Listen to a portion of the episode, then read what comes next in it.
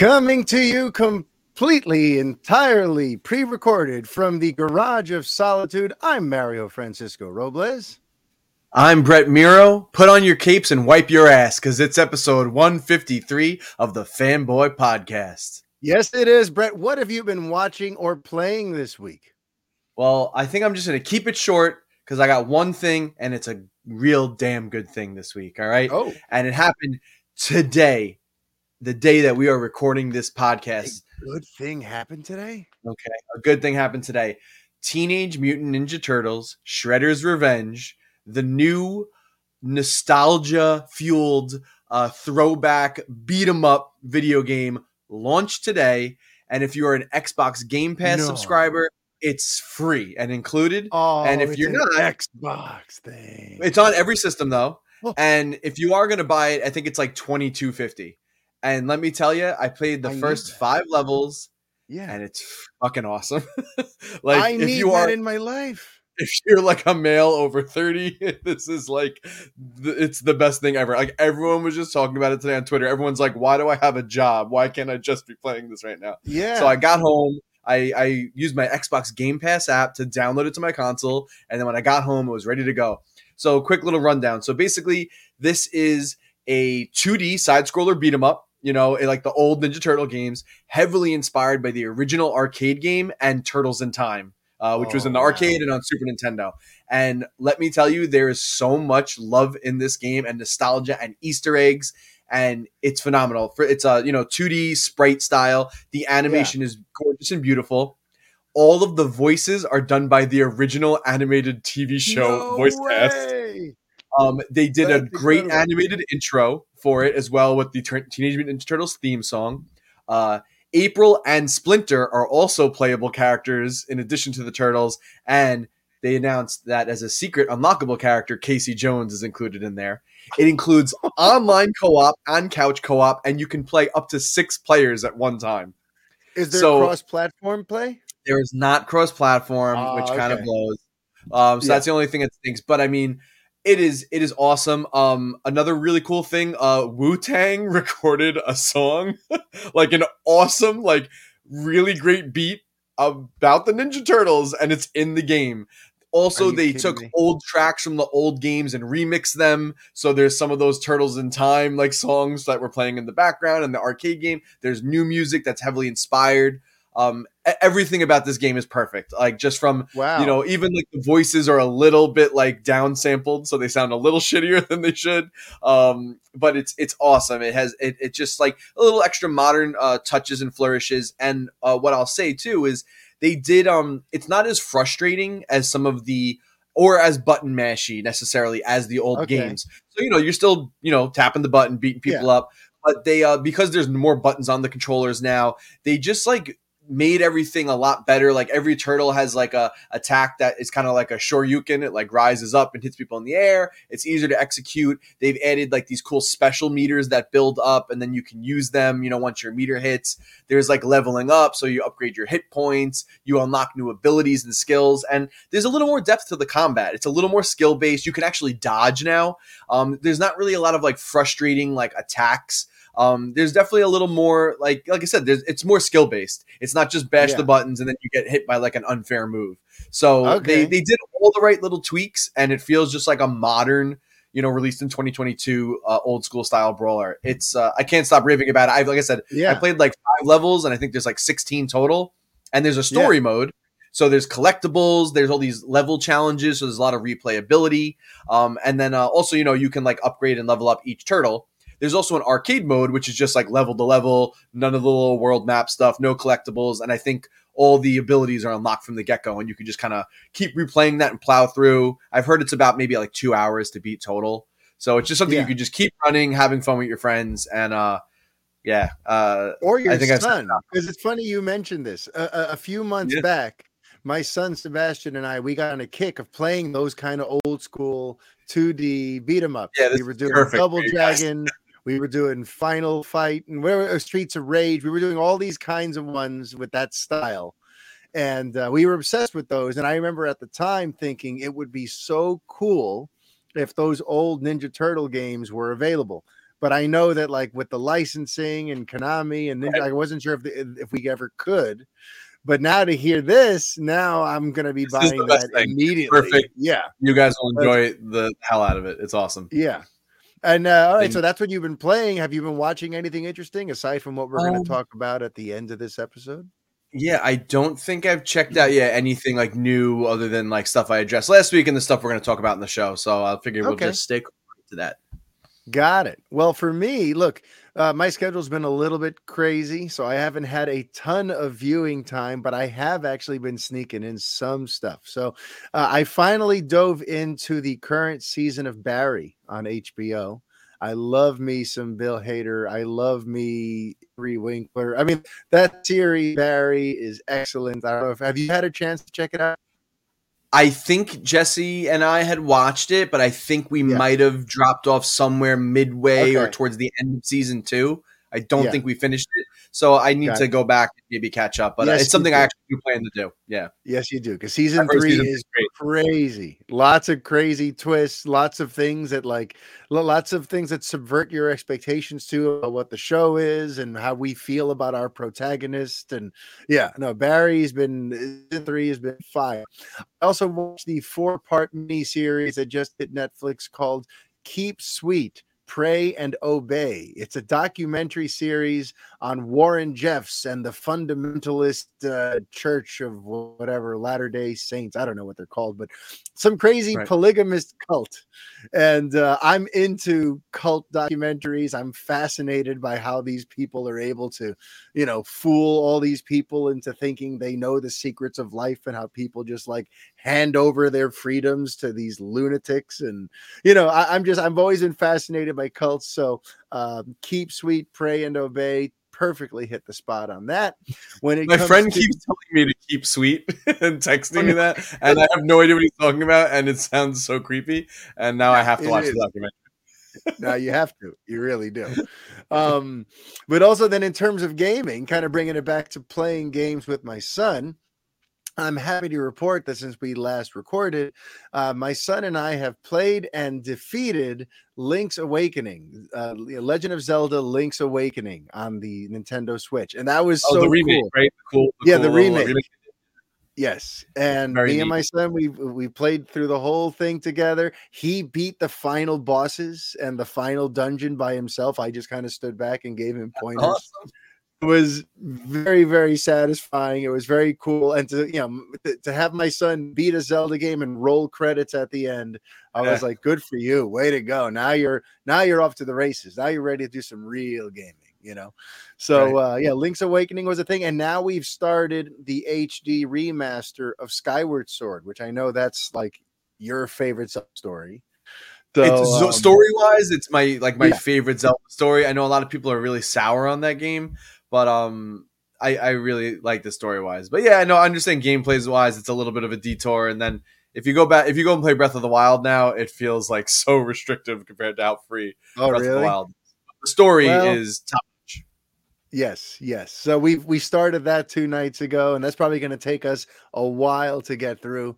But uh, yeah, so that's what I'm watching. That's what I'm playing. And now let's get go ahead and dive into some of the topics this week. And as we are as we are often want to do, we're going to kick things off proper with a Superman on film update for June 17th, 2023. Now, I wasn't here last week when you held down the fort by yourself as you did so masterfully and at the time you offered the uh, the nothing burger of an update and i've looked and there still isn't really any kind of update but the last scrap of information that i could find that i have yet to discuss here on this show came out in a variety piece on june the 7th and on june the 7th variety merely made mention of the fact that despite them having a script from Ta-Nehisi Coates and despite that there having been some initial planning of a Superman reboot, as of right now, absolutely nothing has been finalized.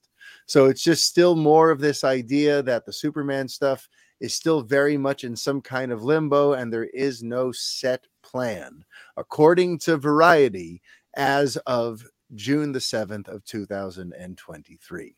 So unfortunately that's your superman on film update for for this week that right now even with the script being turned in even with high profiled you know high profile talent attached to it like jj abrams and ta-nehisi coates warner brothers has still not based you know, greenlit or finalized anything when it comes to seeing our man of steel up back on the screen. So there you go but you know, there is some interesting DC news in general that we have to mull over, Brett, because yeah. some crazy info has come out about Joker 2. All right. Now, first of all, before we even get into the news news that's come out, how do you feel in general about there being a Joker 2? I just want to get your take on that before we get into the craziness that's come out this week about it. Yeah, so I did actually go into that um a, a bit last week when I was uh doing the solo podcast, but yeah. I'll try to keep it short.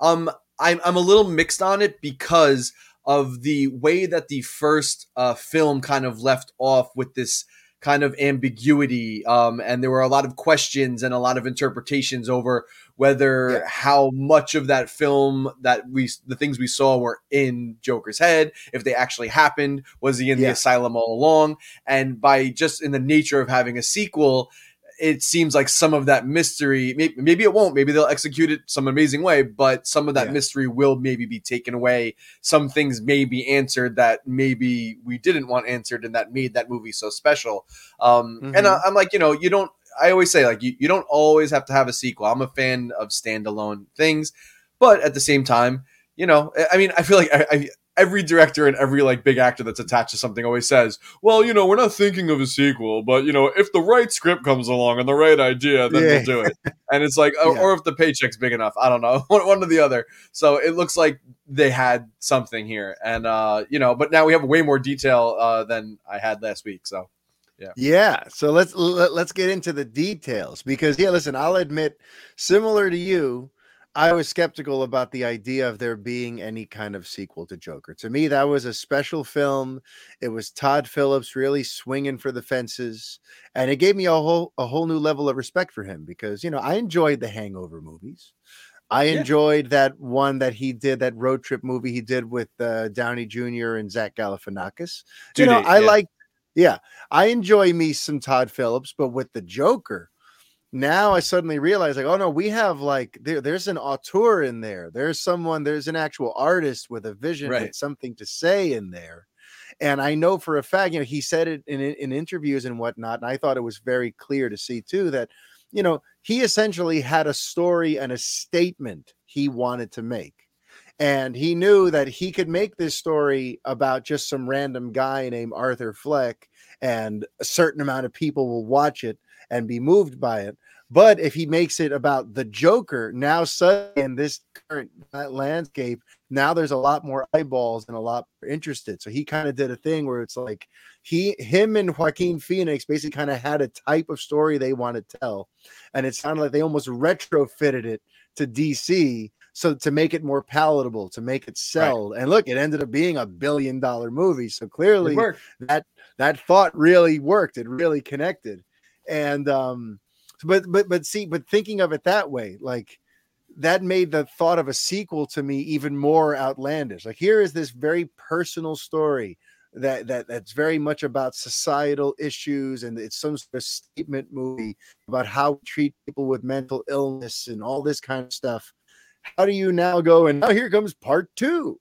And it's like and but but here's the twist right? Because we're getting joker 2 the musical that's the news now and now it got it's got me wondering i'm like wait a minute so maybe this isn't going to be exactly what we think. Maybe this is going to be another kind of weird left turn reinvention from Todd Phillips and Joaquin Phoenix, you know, because the first one, I don't know if you noticed this, Brett, it was not a musical.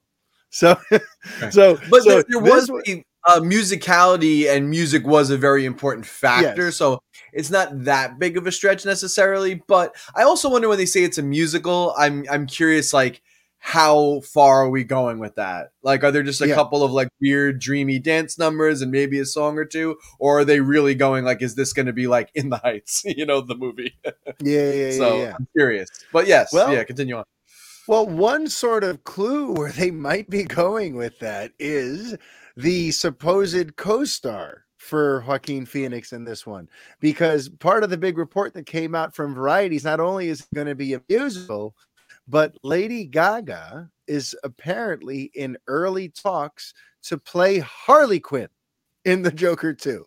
Yeah. So uh, that might imply that there's a fair amount of music in this too, because she's uh, she's an amazing singer and artist, right. and you know, it, it, it you know, I don't think you hire a vocal powerhouse like Lady Gaga coming off of a Star is Born and stuff like that.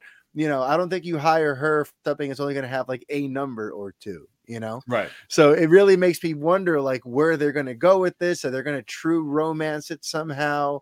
Are they going to like yeah I, i'm just i want to see what they come up with but having these insanely brilliant people in a room putting this together gets me excited.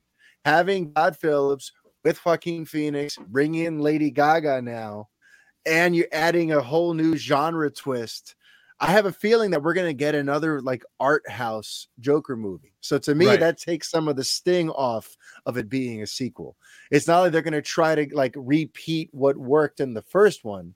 They're going to take, they're going to do some other great, like great artistic twist on mythology, you know?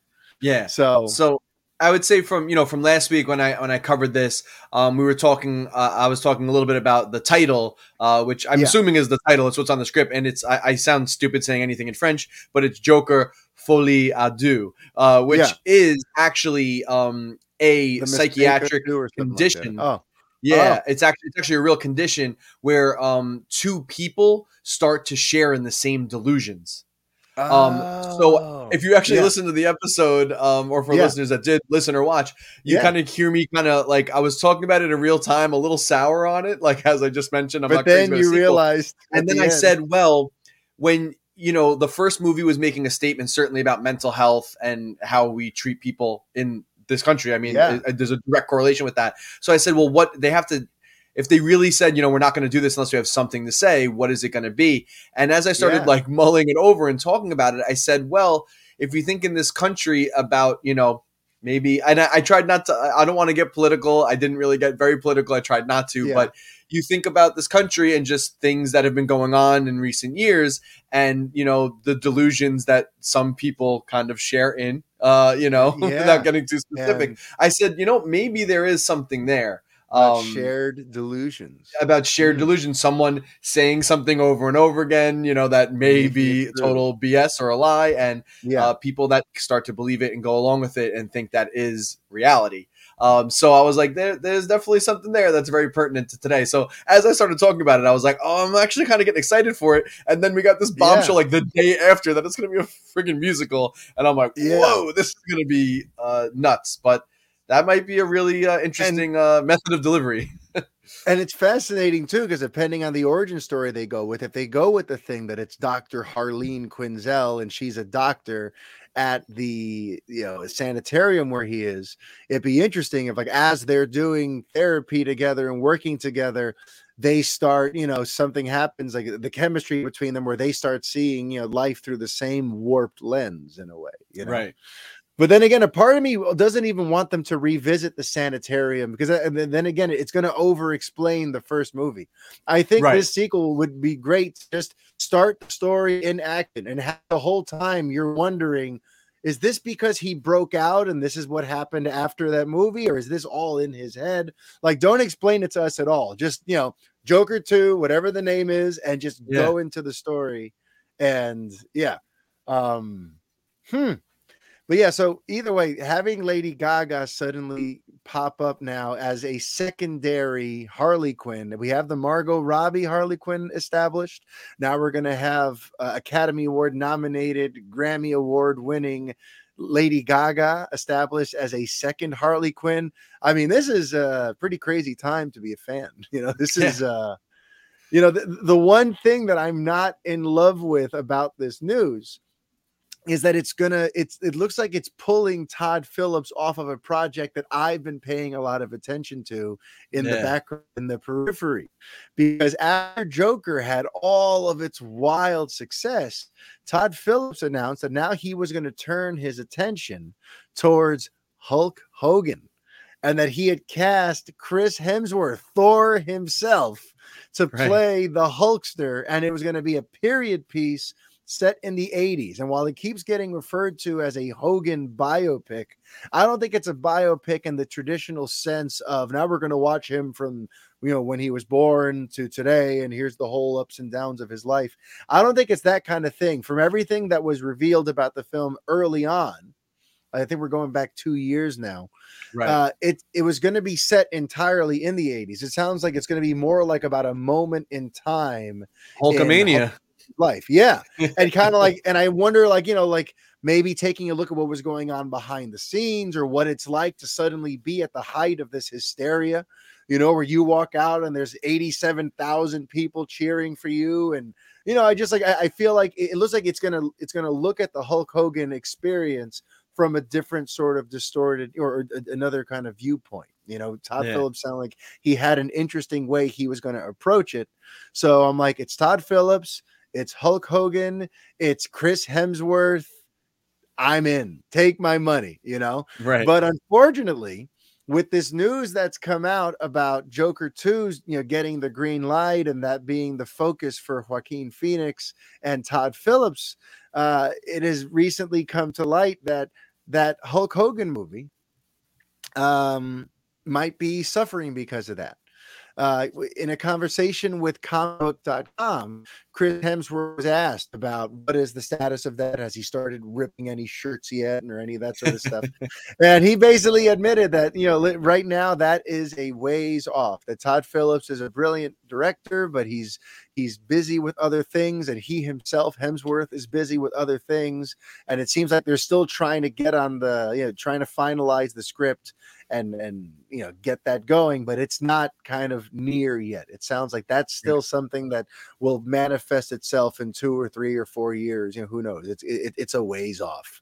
Sure. so for me who is dying for his 80s period piece hogan biopic from todd phillips i'm gonna have to wait a few years apparently. So that's the one sort of sad part about yeah. this uh, joker 2 news. Um but I'm just curious for you too. As a, yeah, I know you're not really like a wrestling fan per se, but do, do you, does any of this project appeal to you? That when you yeah, heard what, that there was going to be a Hogan thing, you were in? When they announced this, I was all over it. I was like, and okay. I love that uh, Chris. Yeah, no, that I, I would like that was probably like, I mean, aside from like maybe the Attitude Era with like, yeah, the peak of like The Rock and Steve Austin. Yeah. I mean, I was a Hulkamaniac. I was Hulk Hogan yeah. for like Halloween when I was in like first grade. I had the shirt, oh, the wow. headband. I was obsessed. I had like you know a Hulk Hogan wrestling buddy. I was I was all in on Hulkamania. Um, That's which amazing. is it's it's funny now because like you know all by all accounts like apparently he, he's a huge piece of shit in real life. I mean that's well. kind of the truth. But uh, you know uh, Terry Terry was it Terry Bo yeah. um, by the way, I don't know if I ever asked you this total random Uh-oh. detour on the podcast, but maybe some listeners remember it too. Do you remember it was on like I think it was on like UPN nine, like channel nine. that was at least channel nine on here on Cablevision in New York. Um, the uh, Hulk Hogan had a show called I think like uh Thunder in Paradise, where like he oh, was just yeah. like some like bounty hunter or something with like a stealth yeah. like like speedboat, and yeah. I used to watch it and like loved it because I was little and I didn't know that it was garbage television. Yeah. But I'm like, is that streaming anywhere? Like, can I find that? Because I think we should just do like a watch party and just shit all over it. I think it's got to be the most garbage thing ever, and it's probably hysterical. So I don't know. Well, if anyone can point me or has found it somewhere, we gotta we gotta I'm get a hold look. of it and we'll do it. I'm looking right now. Let's see. Thunder it looks like you can rent it on like Amazon Prime, but it's not it's not available anywhere. It only had one yeah. season in '94. what? It was a one season show. I didn't even think I realized that. Wow, brutal. Oh, well, man. yes, I do remember Thunder in Paradise. I remember it came from the producers of Baywatch, and they were trying to have like their own like another international show they could sell into syndication like Baywatch, and they thought Thunder in Paradise was going to be that for them. And uh, well, they got you, Brett, and you're still talking about it all these. A DVD is only sixteen dollars. I think maybe hey, I'll just buy it. It's a three disc birthday, huh? Maybe. Boy. But uh, all right, now we're going to move on. Actually, since we're taking detours anyway, uh, with the WWE, I don't know if you heard the crazy news this week uh, that Vince McMahon is being investigated by the board of directors at WWE. This was announced by the this, Wall Street yeah. Journal that apparently he may have been using personal funds or WWE funds, whatever the case, using $3 million to cover up an affair. And uh, the WWE board is looking into him and other allegations against John Laurinaitis, who's the uh, vice president in charge of talent relations. So, for any of you fans, uh, any people out there who check out WWE or even just know about it or know of the McMahon family, I feel like they're like a staple in American pop culture, yeah. whether you follow wrestling or not.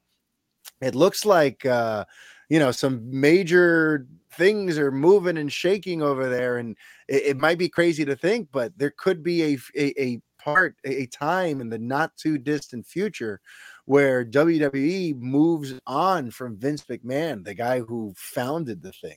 If this speaking of pieces of shit,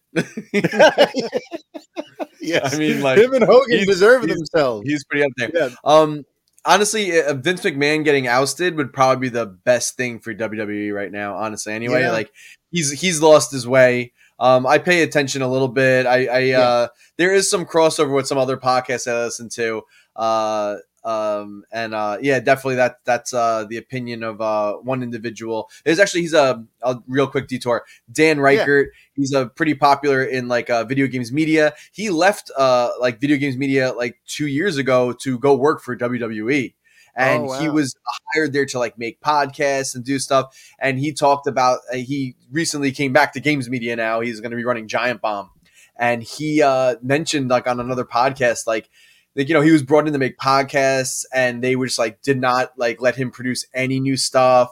They were yeah. totally out of touch. The communication was horrible. And uh, and he uh, um you know he also mentioned Hulk Hogan was a piece of shit. And then uh, that man he he had some things and he said that like he's like really holding that Federation back, and that's why he loves like AEW. And like while he was working at WWE, he went to two AEW events, but had to wear like a luchador mask because he was like, "What if they cut to a close up and they go, oh, there's WWE employee Dan Ryckert," and yeah. then he would like because like he said he survived like multiple in two years that he was there, multiple rounds of just like random layoffs, people getting fired. And wow. like he just they just they let you know it's, it's pretty well known. I think like Vince McMahon just fucking fires people left and right when yeah. they don't. Oh, yeah.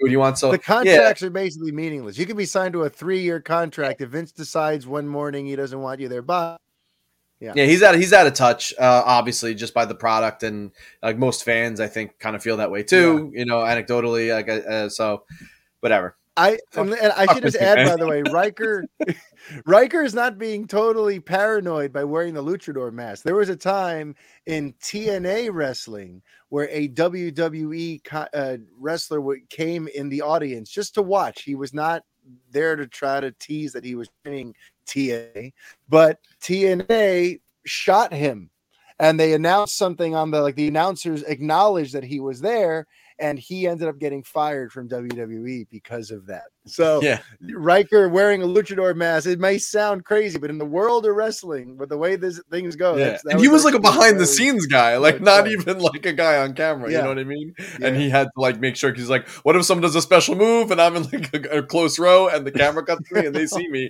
I'm screwed. Um, so yep. very very funny, but. Well, uh, speaking of being screwed, we're getting a Wonder Man series on Disney Plus. What a uh, segue. Uh, yes. I don't know if you heard about this. The, the, the director of Shang-Chi, a movie I haven't seen, is developing a Wonder Man Marvel series for Disney Plus.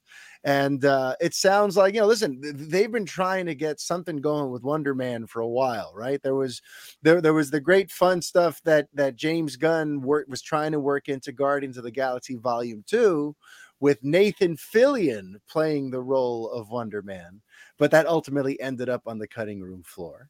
Right. And but it seems like you know he's been kind of in the pipeline in, in some way, shape, or form for a couple of years now, and it seems like this is you know, they finally found the approach they're going to go with. You know, Wonder Man, there's a few different incarnations of him. He's got some very unique powers and manipulate manipulating molecule, molecules and teleportation and all kinds of weird, funky stuff. There's a version of Wonder Man where he's like a like a stunt man in Hollywood, and he's right. uh, he's part of the West Coast Avengers. You know, there's lots of interesting things, but apparently there's an expectation that the show might be a little meta a little, yeah, might break the fourth wall, have some fun with the Hollywood setting and the fact that he's also a stunt man and whatever. So I don't know. Uh, when you heard that there was going to be Wonder Man series, did you get filled with excitement? Did you just get washed over with apathy? Or were you angry about it? How did you feel, Brett? I was so angry. No, I just, I just, I just felt the meh wash over me like yeah. a big wave of meh. I went, oh, sorry, yeah, sure. Just make some more fucking content, I guess. I don't know. I, I yeah, I, I, could not care less.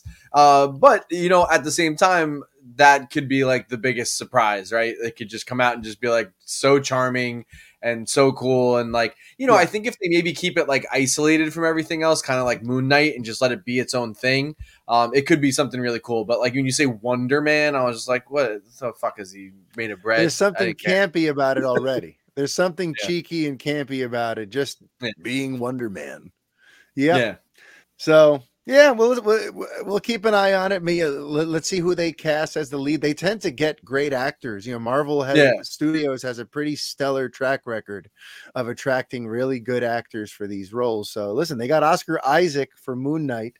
Let's right. see who they get for Wonder Man and kind of take it from there. Um, then now over on the uh yeah, the still within the world of Marvel, but now in the Sony version of Marvel. Yeah. Uh I know that you felt great about Venom 2, Let There Be Carnage. And I know that you are ecstatic that there's going to be a Venom 3. but did you know that Tom Hardy is co-writing it? I saw it. I saw the headline, and I was like, "Yeah, okay." I mean, like, I don't like. I don't, is Tom Hardy a good writer? Has he written any of his other know. projects? I don't know. Like, okay, sure. I mean, like, listen, the first movie really had like a cool tone. You know, it wasn't perfect, but there was just something fun about it. Like, they really took a swing with it, and it was like corny in all the right ways. And you know, lame CG villain, and and you know, the third act was kind of like, eh. But then that second movie was just like real trash. I'm sorry, like I know that some people really liked it, but like a waste of Woody Harrelson. Um, it was a CG crap fest at the end. It, it came out way too fast after the first one. It was totally a big rush job, and it didn't have the same charm or same uh, like je ne sais quoi that the first one had. So uh, maybe they can redeem themselves in the third one if there's something interesting going on. But I, I don't know if like I don't think we have any details yet. If it's just going to be another like it's another symbiote, like you know, bad guy, I'm like I'm out. You know. Yeah, to me, what this, what these this Sony verse been, like is just fucking whack, man. It's morbid it, time. it makes it really makes no damn sense what they're know. doing with their Spider-Manless Spider-Man universe. And yeah. in general, it got me thinking about one of the. I, I want to have a whole episode one of these coming weeks where we talk about the non Marvel Studios Marvel on film. Oh yeah.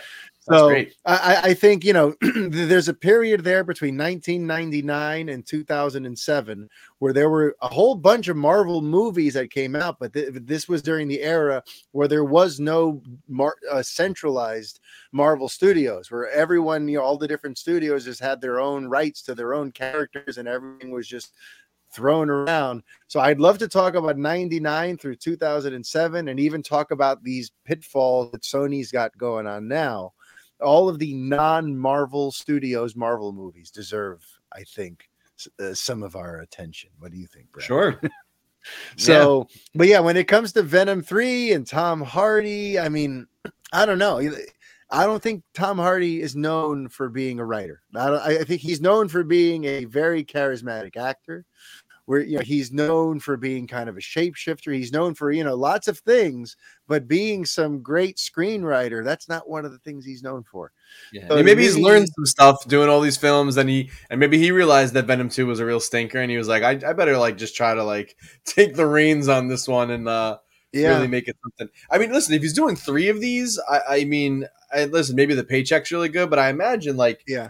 He, he could probably do whatever he wants. He's Tom Hardy. I think he's got like that cachet in Hollywood. So I mean, he must yeah. really care. You know, he this might and be something was, that's yeah, really near and dear to him. So that was the reason I wanted to talk about it too, because I'm like Tom Hardy, who is a serious actor who does take this stuff seriously, him agreeing to not only come back for a third, unless it was a three picture deal and he's got no you know choice, but him agreeing to come back for a third, but to actually now be even more a part of it, more invested in it, actually co-writing it.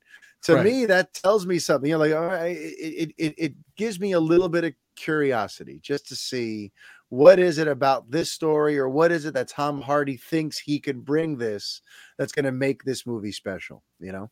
Right. So, um, but speaking of special things, no, this is a terrible uh, segue, but what is going on with Ezra Miller? All right, oh. I, we, I, feel like we've talked about Ezra a number of times in the in the last like ten or so episodes, and it's worse every time. Every and time. now it's like now it's like weird and creepy, and now I'm like, all right, now yeah. I can't I can't blow it off you, anymore.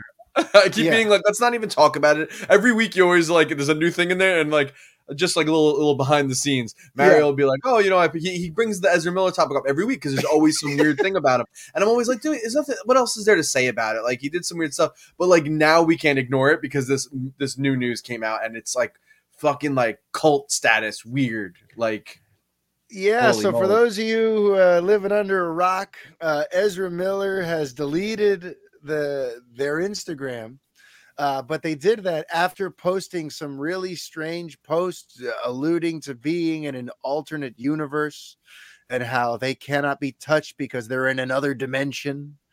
And uh, they were just recently served papers by some like Native American reservation, and there's like th- there's just the, the, things are getting batshit off the rails. He's apparently like he's like grooming like a young uh, woman or something like that, and like he abused the parents and like kidnapped her, and like now like they can't like he stole her cell phone or something, and it's like weird. There was a thing where yeah. they, he tried to share a bed with them. They were like 14 years old, and a chaperone like was like, "Nah, you, can't do that." I don't. It's like really weird, like all the details, but it's like things just taking this some bad turns. Per- person needs uh needs like help. They're obviously having like a mental break. You know, it's yeah. um.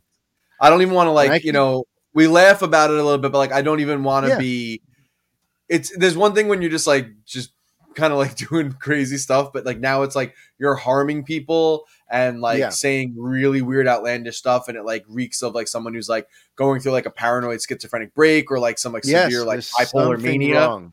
And yeah. it's um you know because like I've I've like known some people that are like kind of close to me that have had mm. these uh kind of uh issues before, and it's yeah it's like it's a, it's disturbing. So now it's like I don't know now now now we really do have to talk about like what happens with this flash film. I was like, yeah, they could ignore it, yeah. but like now it's now it's weird. And it's just like I, I wish them well. I wonder where their handlers are, which I've mentioned in the past. You know, usually actors with any kind of profile, they've got people in their lives. They've got managers, they've got agents, they've got people who are working with them to like get them the help they need or to keep them out of trouble or keep their head above water where is Ezra Miller's support team? Where are the people who are going to there and eh, be there to stop them from sinking deeper and deeper into whatever this craziness is? And then yeah, yeah now and that's uh, that's the most important part, their health and getting them straight before they either hurt someone else or themselves. Yeah. But now if we're going to talk about it just from a strictly from the movie standpoint, it's really strange because everything I'm hearing about how the film is testing is that it's a really good movie and that yeah. it's going to be like a great step forward for DC on film and it's going to you know it's going to finally kind of move us past this weird awkward limbo stage this slow moving reboot that's been going on for the last 6 years we're going to finally move into the next phase of things with this freaking flash movie but what happens now if you've got a star that's completely you know off the reservation and you can't even have them promote it. Yeah, And like you think they could do press? Like I don't Yeah, know. like- Like, You know, I think about what happened with West Side Story, where Ansel Elgort has some old accusations from social media against him. So he didn't go out and promote West Side Story at all. And Right. I'm like, well, what happens when you're the star of the movie? I mean, he was the star. He's Tony in West Side Yeah. Story, right? Ezra Miller is the Flash. The Flash. What are they going to do? No, I mean, i- i- again, it's not as important as this person figuring out what's going on with themselves and getting that sorted out. But this issue with the movie, it's if I'm an executive at that studio, I'm very anxious right now. And I'm hoping that between now and June 25th, thankfully, we have a year. You know, Miller can either get on the rails or at least stay out of the headlines for long enough to not damage this thing that they have so much writing on. You Right. know, because this Flashpoint movie really is going to be like the linchpin that helps complete the pivot into whatever the future of DC on film is. You know, Black And Adam's going to yeah. do a lot of it, but Flash is going to be a major turning point. And I was gonna say, like, as we've seen, like, so, like, obviously, like, they're saying, like, we can't reshoot the movie. He's the main character. He's in it. But even from the few screenshots we've seen, if you've obviously, I'm sure, eh, eh, unless you live under a rock, like, there's like three or four Barry Allens played by Ezra Yeah. Miller in this movie. So it's like, it's not even like you just have to reshoot. Like, there's a lot of, and he's got different hair and like different Yeah. looks. So it's like, And he's, he's, in apparently the like movie, like, they are, five appa- times. apparently in like every scene. You know that, that was one of the things I read in the report on this. and like, there's you know, four of him. yeah, like it's So it- it's- it's such a mess. It's such a Yeah. mess. I hope they figure it out. I hope Miller gets their head on straight.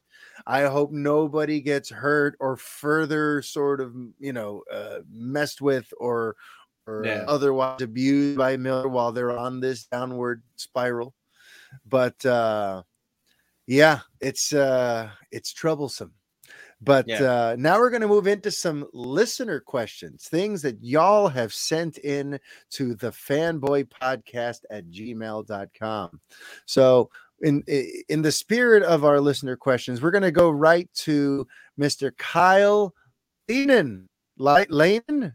Lehnen? I don't know, Kyle. Let me know how if I'm saying it right. Okay. So he said, Hello, fellas. Great listen. Would the Batgirl have to be pushed? Oh, wait, I'm reading the wrong Kyle email. Sorry about that, Kyle. All right. This is the right Kyle. Yes. I answered that one like two months ago. So I'm like, Am I having a my own psychotic break right now? okay. Kyle Lanen has asked, Will the events of Black Adam bleed over into the Shazam sequel? How tied together will the two films be? Well, I like that question. Of course, we don't know for sure, but we can speculate, Brett. So Yeah. let's go ahead and speculate because I was recently reminded of something. Maybe, Brett, you didn't even know this, possibly. Let's see. Am I reminding you or am I breaking news to you that at a Okay. certain point, Shazam, the script for the first Shazam movie, was going to contain the origins for both Shazam and Black Adam. It was going to attempt to introduce both characters. Did you know that, Brett? I think I do remember hearing these little, Yeah. little inklings. Okay. yes. So originally, it was going to be one story featuring the two of them. And then they decided we want to actually split these up into two separate stories. Um, so, with that in mind, right, we've gotten our Shazam origin, and now we're about to get our Black Adam origin. And I feel like the logical conclusion is that these two are going to cross paths, if not the next time around, like in Shazam 3 or maybe Black Adam 2. I'm thinking probably Black Adam 2, depending, you know, just because of the way the releases of these films are lining up.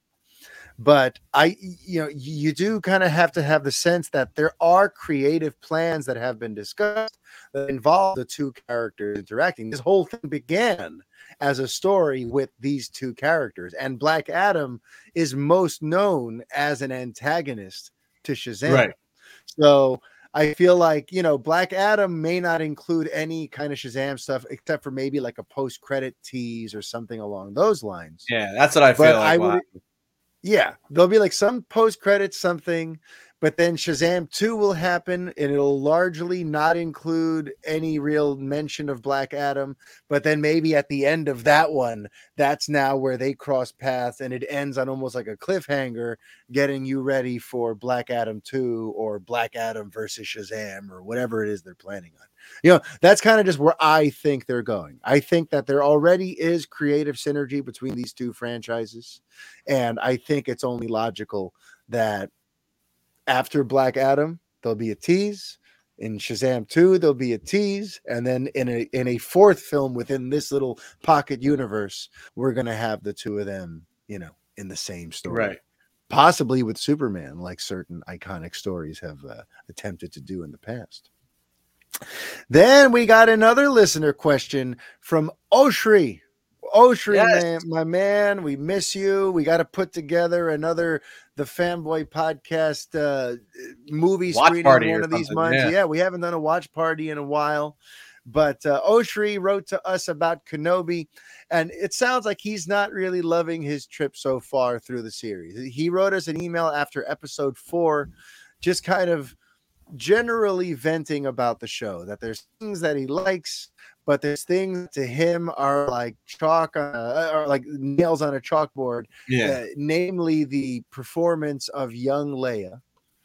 And in general he seems worried similar to you brett that kind of like with boba fett they might be missing the boat here with these characters. They're not really giving them the the type of spotlight or the type of story that fans perhaps may have been waiting all these years to see. And I guess you know that that's how Oshri's feeling. And I'm just curious, you know, I a full disclosure, I have not had a chance to catch up on the series. So I know you're ahead of me, but the plan is for next week after the finale of Kenobi takes place, we will be recording and we will do a kind of long form discussion on all of these final, you know, few episodes. But yes. for now, Brett, how are you feeling? You've gone through five episodes of this series. Yeah. Is Kenobi letting you down or is Kenobi hitting the spot? No, for me, for me, it's hitting the spot. And, uh, you know, Oshri, I, I share definitely, I think we have a similar feel about the Book of Boba Fett it definitely that one didn't exactly hit for me except for like i said those those two mandalorian episodes that were just kind of stuck in the middle those things were like two thumbs up for me and boba fett as a whole though didn't really didn't really do it for me obi-wan is working for me um you know and and it seems like for you there's a lot of parts that you're enjoying uh, but like the whole, uh, you know, is not doesn't seem to be hitting for you.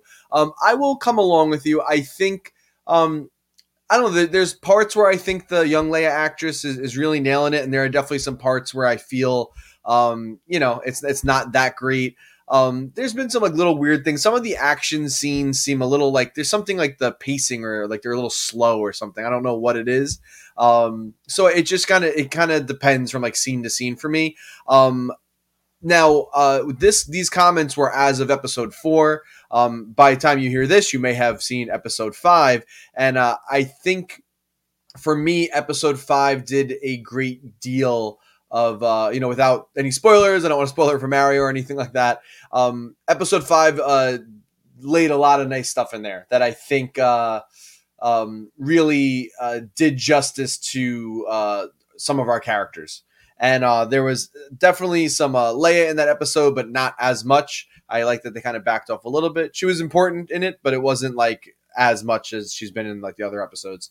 So um yeah, I'm wondering I'm actually curious for you to comment again, shoot us another email and let us know uh well, I guess maybe next week after you've watched like the whole finish the series or at least like let you see what you think after having seen episode 5 because uh definitely I feel like there was there was some justice served there for some characters. Right on. See, for me, uh, through the two, no, through the three episodes I have watched, um, I'm not being let down by the show at all. I, am being fed quite well as a Star Wars fan. That's how I'm feeling. But I'll let you know how I feel after seeing four, five, and six. But uh, one show that I have been watching and I'm fully caught up on, as are you, is Superman and Lois. So we're going to be wrapping up this episode with a long form discussion on the last three episodes that have aired so far of Superman and Lois. There are two left in season two. So we're ramping up, we're heading towards the season two finale. And uh, the, the the the remainder of this episode will be dedicated towards dissecting the last three episodes. So if you are not someone who's watching Superman and Lois, I don't know what is the matter with you, but uh, now is a, a fair point to jump off of episode 153 of the Fanboy. And thank you for listening. And we hope you uh, have liked or rated or reviewed the show by now and told your friends about us. And uh, now, without further preamble, let's talk about Superman and Lois. So, yes, uh, after those recent hiatus, there have been three episodes since we've come back, and they've covered a lot of ground. So let me just ask you, just generally speaking, through these last three episodes, how are you feeling about where season two is headed? Yeah, I'm I'm loving season two. I really like the threats that they set up for Superman. I love all the Bizarro World stuff. Um, yeah, it's it's been it's been really good. Um, they, I think I'm trying to. I don't. Even, I, this is gonna be hard for me to actually go back three episodes. I don't know if I remember. um, you might have caught up more recently because I've been watching as they've been airing. Um, yeah. But I think what was the last one we talked about? Did we talk about? Um, we talked about the reveal uh, that he revealed himself to Lana. Yes, Superman. and that's that was like that was the, that was the last the one. Last, yeah, that was right. Yeah. Um. So yeah, that that's been interesting uh to navigate. Um you know that relationship has changed quite a bit since that reveal and it's trickling down and affecting uh, the family and the kids in a way yeah. and then lois as well. It's it's it's really having a lot of ramifications in their personal yeah. life uh, which is interesting outside of the super you know threats that are going on.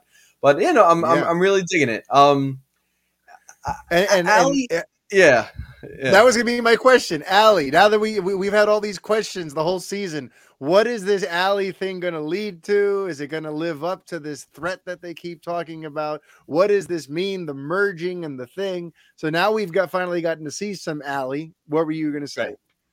Yeah, I was going to say, uh, you know, she's a little, um, what's the word? She's a little mustache twirly. I think a little bit, and and I I still don't. Uh, I kind of get her end game, but I'm still not like a hundred percent understanding like why she's doing all this. So that that's been maybe like if I had to give like a little nitpick, a little thing, and she's yeah. just kind of you know just always just doing the, the God float um around yeah, yeah. you know with, she just did a lot. So you know, and um you know some some of the like the uh the more like um drama y. It, it's interesting this season. It's like they kind of just pivoted all like the human drama onto like uh, Lana and her family almost. Like a lot yeah. of that is there, and uh, the more melodramatic kind of stuff, which I could uh, I could maybe do a little less with. Um, just and you know that's that's um a testament to the writers just because I just find Clark and Lois and the kids so interesting uh, that I sometimes yeah. don't want to like part ways with them. But I understand why they have to like do that and balance it out. And you know, it's but the overall, like yeah, like I said, really enjoying it. Um, you know, this most recent episode I just watched before and uh, finished right before we started recording um, leaves things in a really interesting position for the final two episodes. So yeah, well, for me, just in terms of general things, I there's so much brilliant Superman mythologizing happening on this show and reinventing of the Superman myth and little tweaks and things that are hark back to the past. Like I'm so in love. So okay, the Allie thing, uh, her merged self essentially becoming a version of the Superman villain Parasite. I didn't see that coming.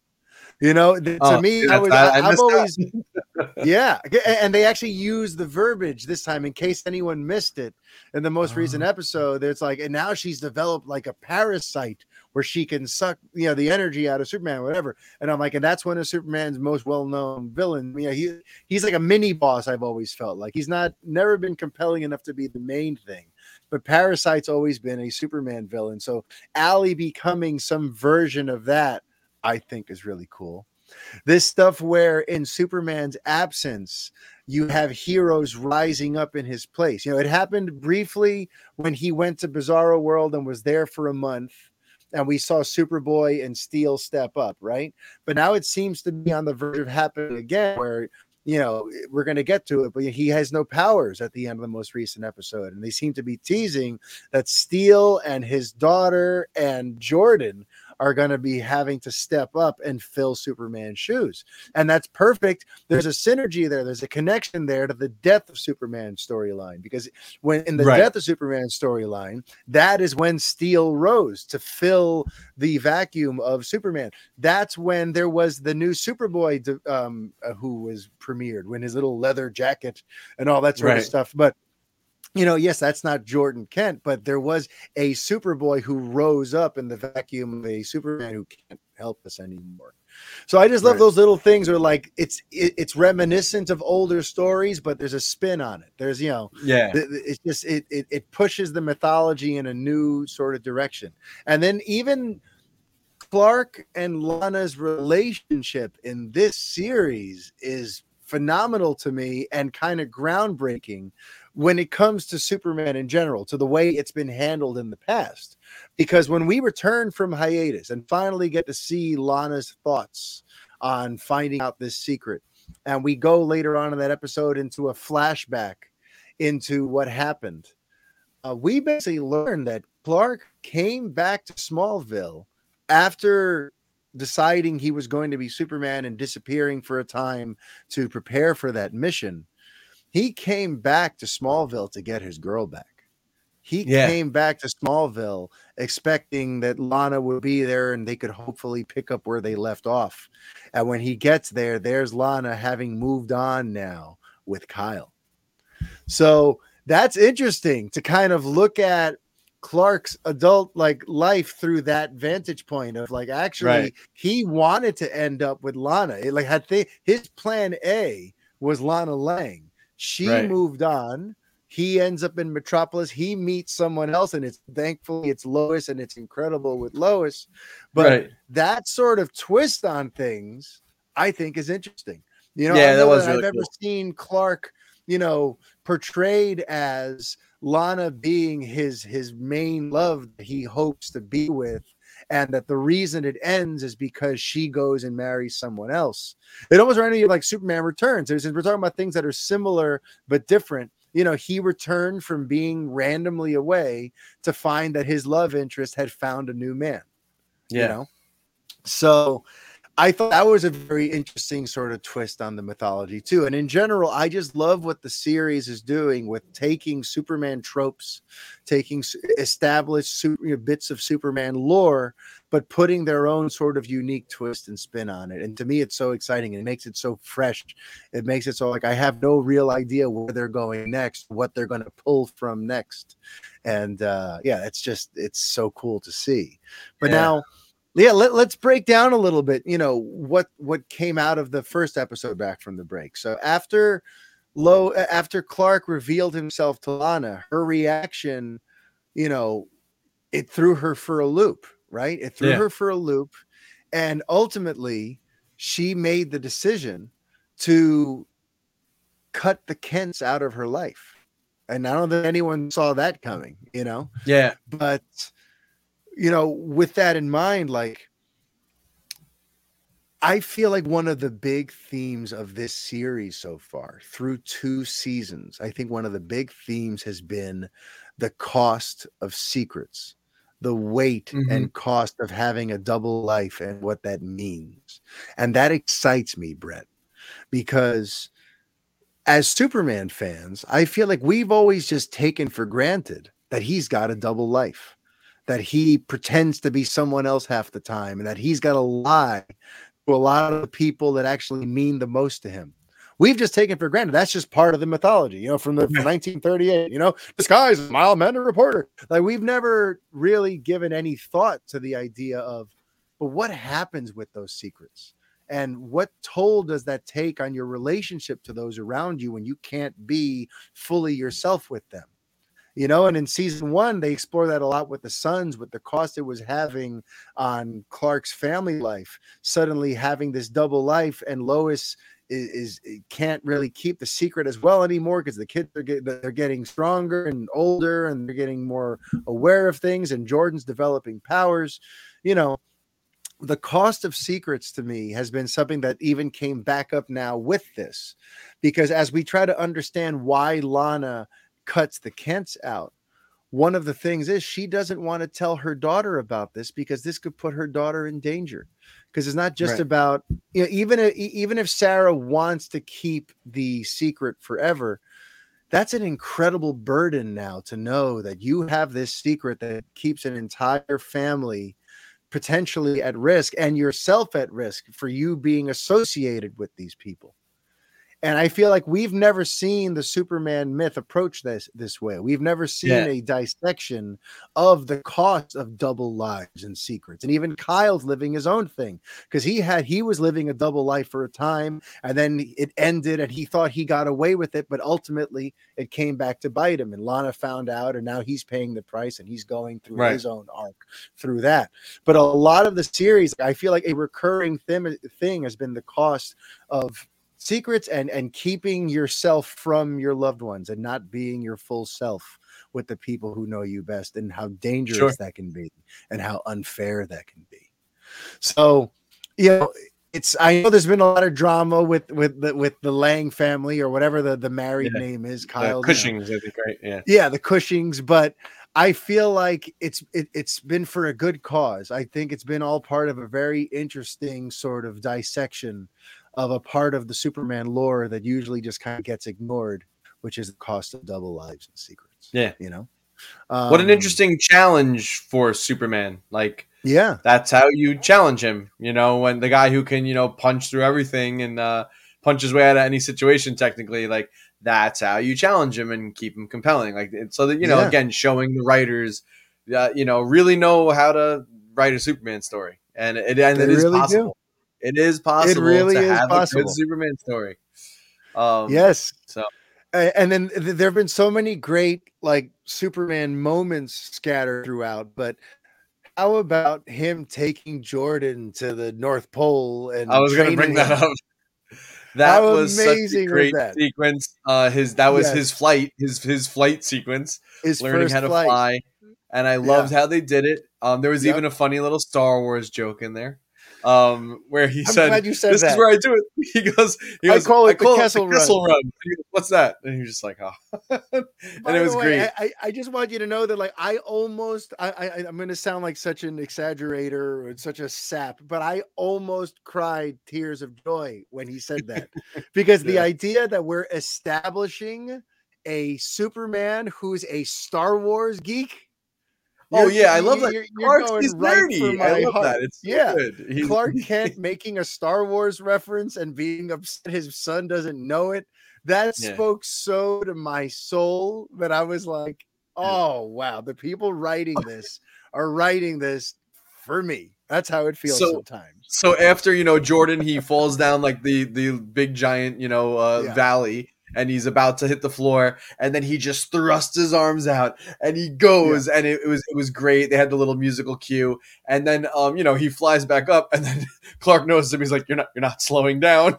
he's like, Yeah. "You got to learn how to slow down." Then So he to- saves yeah. him. But when they land, the look on Clark's face They're when he was just like, and the jumping was so great. It was heartwarming. It was all. It was such an awesome Yes. moment because he was just like was so proud of his son, and like it was just you know Oh, whatever. You just yeah. fucking he his first flight, you know, and yeah. he got the shit. It wasn't you know when Clark did it, it was like by himself. You know what I mean? And like Yes.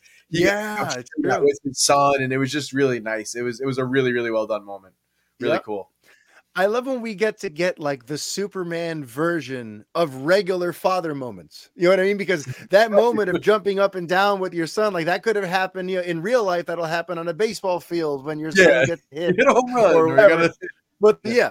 The Superman version of it is you just flew. But you know, but Yeah. like other, you know, in general, the Superman version of father things, I love a great deal. And they do a lot of that on the show too. Now, now to kind of get serious a little bit.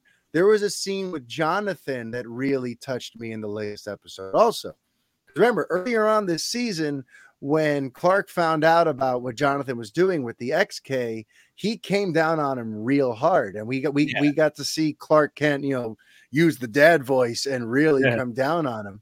the this time- disciplinarian.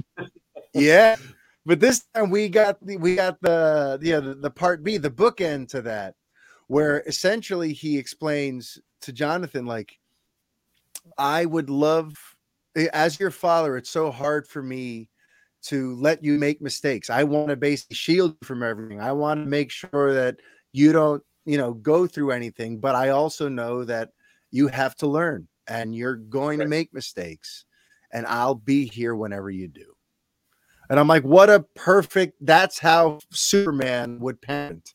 Because that is the, you know, so many fathers, you know, parents in general, I feel, we feel that way. We feel this helplessness where with your kids, you wish that there was something you could say that would make them avoid certain pitfalls or make them avoid their first heartbreak or make them avoid their first painful issue. You know, like we you always want to try to give them that one bit of advice that makes them avoid stuff. But at the end of the day, power and you realize they have to learn from their mistakes. They're gonna they're gonna fall down and they're gonna go through a lot of this stuff, whether you help them or not. And you just have to stand back and be there to help them pick up the pieces. You know, you, and that's it. And Superman basically, you know, uh, Clark approaching it from that vantage point of like, you're going to make mistakes but I'll be here. That was just, you know, yeah. th- to me, that's that. On top of that, too, like uh, we're talking about the Superman version of regular father things. Superman, more than any other father, could probably do a really good job of insulating his sons from ever really dealing with any real hardship. If he really wanted to yeah. and use his abilities and be really hands on, he could make sure his sons are always just fine. So for him, it's even more of that helplessness of like, I want to help you not end up in dark places, but I have to forcibly stop myself and let you live your life. And I just want you to know that no matter what happens, I'll be here for you. Yeah, I love no, that, that. was stuff. that was a really good moment, really yeah. well acted moment. Uh, Tyler, uh, Ho- Ho- was it Hoechlin, Hecklin, yeah. Uh, he he's he's just he's just really good. he's really yeah. good. He gets the character. He's really good. He's uh, doing everything he can with every uh, you know bit of dialogue and writing he gets from that writing yep. team there, and he's just knocking it out of the park. He's just yep. he's really good. And the other big thing that was uh, established here was that Tal-Rho is now out and about, and we don't know where he is on on the main yeah. Earth of the show. Um, so that's interesting. But aside from that, we also saw that the Tal-Rho in the Bizarro world also had a noble heart. And I think that's all interesting because it seems like, regardless of which Earth, the writers or whomever are trying to let us know, like Tal-Rho at his core is good. He there there right. a nobility and and a goodness to him uh, that in both versions in both versions of Earth.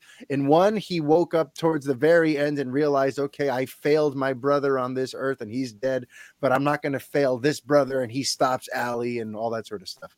We right. already know about Tal-Rho on the main Earth who he seems like he's been on a redemption arc for a while now anyway and they completed right. that 3 episodes ago you know clark went to see him he got him out of the prison stuff. He reconnected with Lois. He apologized for his mistakes. There was an interesting tension between him and Lois, but even yeah. Lois seemed to understand by the end that he's not going to hurt us. He's already saved us like three right. times. You know, like it's interesting. Yeah, he helped like, him destroy the pendant. You know, uh, yeah, they teamed up, and I, I really, and yeah, that's something too. Like I, that was something I really enjoyed um seeing. Like that was that yeah. was a really cool. It's been done very well. Um, and yet now, and you know he's going to have to come back to the picture. There's two episodes yeah. left, so he's going to have to come back in at the end here. Although a part of me wonders too if they're going to set up like, what if he goes to the Bizarro world and he tries to be like the Superman, the savior of that world? Like at the end, when this is all over, like you know, oh, that could like be, somehow, pretty cool, yeah right? Like maybe over the, you know, like, but then again, would he have powers there? Since it's inverted, he'd be human. Right. Be yeah. I don't know. Or he'd be a lot yeah. weaker. So I don't know. Yeah. I don't know. But, but I feel like yeah, they, little thing for him. Yeah right? It'd be interesting if he could go there and use, you know, uh, what what abilities he would have to try to, you know, do good in that world. Since there is no Superman, there is no Tal-Rho anymore because Allie killed that Tal-Rho at the end of one right. of these episodes, and presumably Allie won't be around by the end of the season. So it'll be like a power vacuum in the Bizarro land. So maybe that's where Tal-Rho ends up. I don't know. We'll see. Yeah. But um all in all, I'm very much I'm hooked into this. The even the stuff with Lucy and Lois and General Lane, I felt like a lot of that is hitting a lot of the right emotional notes for me. Mm-hmm. And uh, yeah, all in all, I can't wait for the final two episodes of season two.